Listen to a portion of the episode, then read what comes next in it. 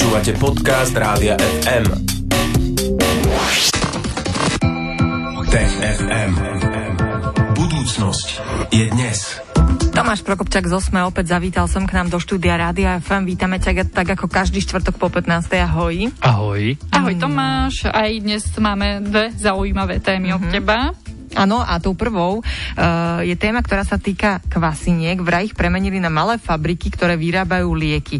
No tak prečo si vedci vybrali kvasinky, že s nimi idú niečo vymýšľať? Pretože kvasinky sú taký náš sprievodca po tisícky rokov. Bez toho by sme teda eh, chlieb nemali. Uh-huh. Nemali by sme to bez toho pivo uh-huh. napríklad. No a už dávno sme sa naučili s kvasinkami tak nejak spoločne fungovať, aby z toho úžitok mali všetci, teda aj my ľudia, aj tie kvasinky. No a zároveň a kvasinky boli vďaka práve tejto užitočnosti jeden prvý z organizmov, ktorému sme preskúmali celý kompletný génom, čiže kvasinkám rozum, rozumieme. Uh-huh. No a keď chceme zmeniť e, gény nejakého organizmu, tak práve kvasinky sú dobrým kandidátom. Uh-huh, čiže tak spolupracujú, sú kamarátske, ochotné. Poznáme ich, sú ochotné, uh-huh. vieme ich zmeniť a potom ich e, necháme robiť to, čo robiť majú. No a čo sme s nimi urobili teraz? Čo veci urobili s tými kvasinkami?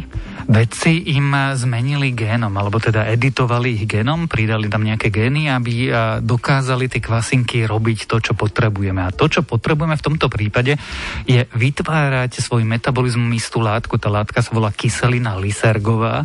A ona je to v skutočnosti látka, ktorá sa používa na liečbu. Je to liek, ktorým sa lieči demencia, Parkinsonová choroba, ale aj migrény alebo nejaké kognitívne neurobiologické problémy.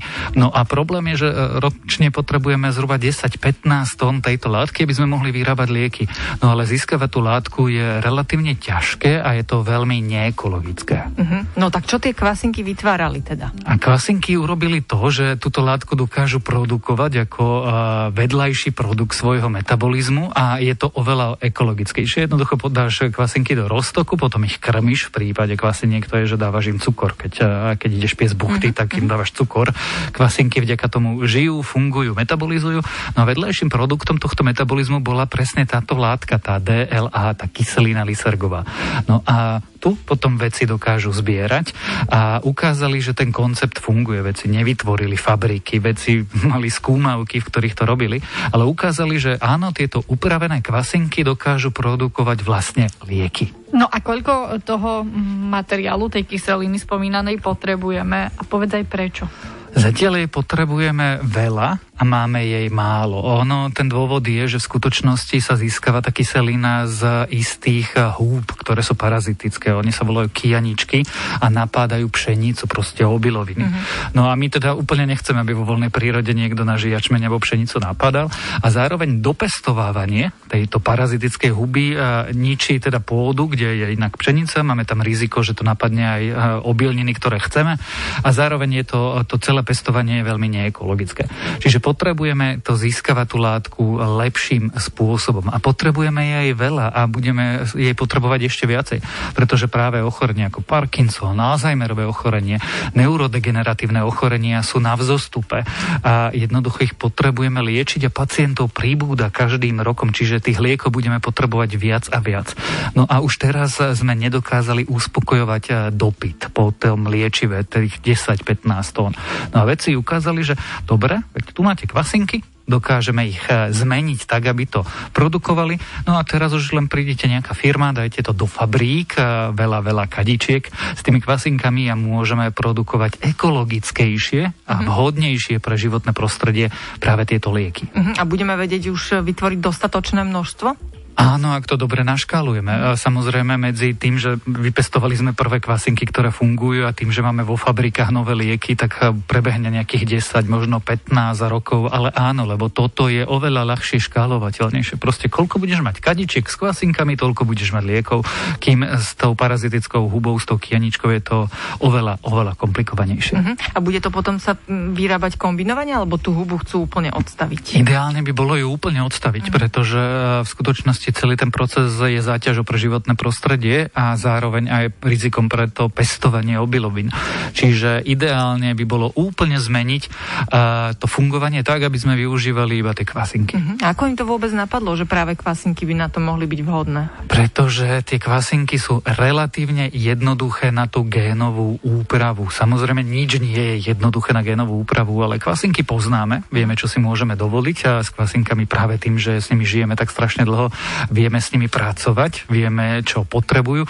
A kvasinky sú dosť nenáročné, veď to poznáš. Dáš do mlieka troška soli, troška cukru a kvasinky si kvasinkujú. Čiže nepotrebuješ akože zložité procesy. No a to je všetko užitočné. No a neviem, či o zložitom procese, ale znie to tak, sa budeme rozprávať v TFM aj o chvíľu. Budeme hovoriť o prelome v jadrovej fúzii. Čo to je, tak to nám už prezradí Tomáš Prokopčák. O malý moment, zostaňte s nami. FM. Počúvate rádio FM, pekné popoludne vám želáme, tak ako každý štvrtok aj dnes po 15. vám prinášame vašu obľúbenú rubriku Tech FM. Tomáš Prokopčak z Osme je tu spolu s nami.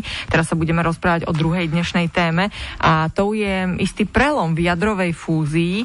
Čo sa podarilo európskym výskumníkom, Tomáš?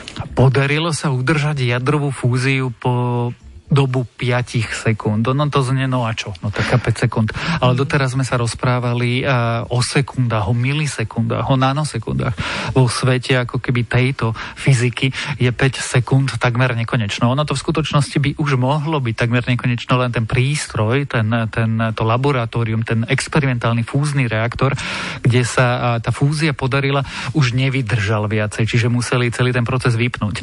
Ale uh, je to, že naozaj veľký, veľký pokrok a už sme iba krok od samotných eh, nových elektrární, ale krok v tomto prípade ešte znamená 10 ročia vývoja. Uh-huh, čiže Tomáš, bavíme sa o jadrach atómov, hej? Aby sme si to rozložili na drobné? Tak, tak bavíme sa o veciach, ktoré sa odohrávajú v úplnom mikrosvete. E, existuje niečo, čo voláme jadrová fúzia, to je keď sa spájajú jadra, alebo teda v tomto prípade vodíky. E, a potom je štiepná reakcia. To je napríklad pri bombe, keď máš ako keby sa ti to rozpadajú. Vždy sa, vždy sa ako keby uvoľňuje energia. Výhodou fúznych reakcií, a to je to, čo sa odohráva v našom slnku, kde odohrávajú sa fúzne reakcie, kde sa vodík spája na hélium, má ťažšie prvky. No a je, je to, že je, je, keď to raz nabehne a funguje, tak to vie produkovať obrovské množstva energie, ktoré e, nie sú žiadnou záťažou. Aj pri predchádzajúcom stupe sme sa rozprávali o životnom prostredí a dopadoch na životné prostredie. A jadrová fúzia je dokonale zelená energia. Je jej veľa a neznečisťuje nič. Uh-huh. Mňa by zaujímalo, Tomáš, ako to vlastne dosiahli, keď si hovoril, že tých 5 sekúnd je práve v tejto oblasti takmer nekonečno, čiže je to niečo, o čo sme sa asi snažili dlhšie. Uh, ako sa to podarilo? Potrebuješ eh, vytvoriť podmienky, kde je eh, hrozne teplo a kde je veľký tlak. Napokon to sa deje v našom Slnku. V jadre Slnka je obrovský tlak, obrovská hustota, je tam obrovské teploty. No lenže my na našej planete nedokážeme vytvoriť taký veľký tlak, ako je v jadrách hviezd, takže potrebujeme zvýšiť teplotu. A keď hovoríme o zvýšení teplotu, tak sa bavíme o reakciách, procesoch pri teplotách, že 100 miliónov stupňov Celzia. Obrovských, obrovských teplotách. No a na to, aby tieto teploty a udrž, udržala si akože vo funkčnej nejakej laboratóriu, potrebuješ mať špeciálne materiály, potrebuješ špeciálny experiment, lebo výsledkom vytváraš nejakú plázmu, ktorá je takto zahriata. Je to veľmi ťažké a aj tak to nie vždy výjde. No. Čiže už sa 10 ročia trápime, aby sme túto fúznu reakciu mali pod kontrolou a teraz sa zdá, že v jednom z tých britských laboratórií na základe teda výskumu stoviek vedcov z rôznych končín sveta sa podaril práve tento prelom, že tú reakciu sa podarilo udržať dlho a získať, no nie až tak veľa energie, oveľa, oveľa viacej energie sme minuli na to, aby sme to celé rozbehli, ale teda, že sme dokázali, v angličtine sa to volá proof of concept, jednoducho to, že takýmto spôsobom to môže fungovať. Tomáš, prečo je toto dôležité? Pretože energie je málo a navyše máme veľký, veľký problém s fosilnými palivami, ktoré vytvárajú znečistenie. Dôsledkom znečistenia je klimatická zmena a oteplovanie našej planéty. No ale navyše tých fosilných palív nie je nekonečno. E, môžeme ich raz vyčerpať a potom čo? Nebude ropa, nebude uhlie, nebude zemný plyn. No ale fúzna energia je jednoducho, keď to veľmi zjednoduším, kým máš vodu, tak e, vieš fungovať, lebo teda keď, kým máš trícium a deutérium, teda nejaké vodíkové čiastočky a tie necháš ako keby spojiť a výsledkom je helium a teplo, teda energia. Čiže vieš ako keby veľa, veľa a dobre fungovať. A vesmír je plný vodíka, plný vody. Takže uh, tej energie môžeš mať uh, takmer neobmedzené množstvo. Uh-huh. Ty si spomenul, uh, že to potrvá ešte 10 ročia minimálne, kým sa to nejako viacej pohne tá technológia, takže aká je budúcnosť? Budúcnosť je, že sa veľmi tešíme, pretože sa buduje tzv. ITER, teda oveľa väčší experiment. Tento reaktor, ten JET, v Británii bol relatívne malý a on mal ukázať, či tie technológie fungujú a či vieme dosojahnuť e, tú základnú vec vôbec týmito technológiami. To dokázal. Teraz sa buduje akože veľký experimentálny fúzny reaktor, e, ktorý by už mohol fungovať teoreticky ako elektráreň. Ešte to nebude komerčná elektráreň, ale ten reaktor by mal byť dosť veľký a tie technológie použité by mali byť dosť odolné, aby keď raz tú fúznu reakciu naštartujeme, dokázali sme ju udržiavať a získavať z nej energiu.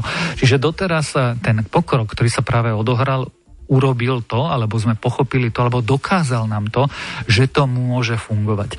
A teraz ideme postaviť akože experimentálnu elektráreň, ktorá by už nemala dokazovať, že to fyzikálne funguje, ale že je to užitočné. Že naozaj to raz rozbehneme a potom už vieme dodávať elektrinu do domácnosti. No, toto znie sľubne. Tomášovi Prokopčakovi z OSME ďakujeme aj za tieto pozitívne správy, aj keď sú takého asi dlhodobejšieho horizontu. No a Tech FM vám prinesieme aj na budúce pravidelne vo štvrtky po 15. Môžete počúvať zaujímavé témy a novinky z oblasti technológií, vedy, vesmíru. Tomáš, ďakujeme ti aj tento týždeň. Maj sa pekne. Ahoj. Tech FM. Budúcnosť je dnes. Stream, živé vysielanie a playlisty nájdete na www.radiofm.sk.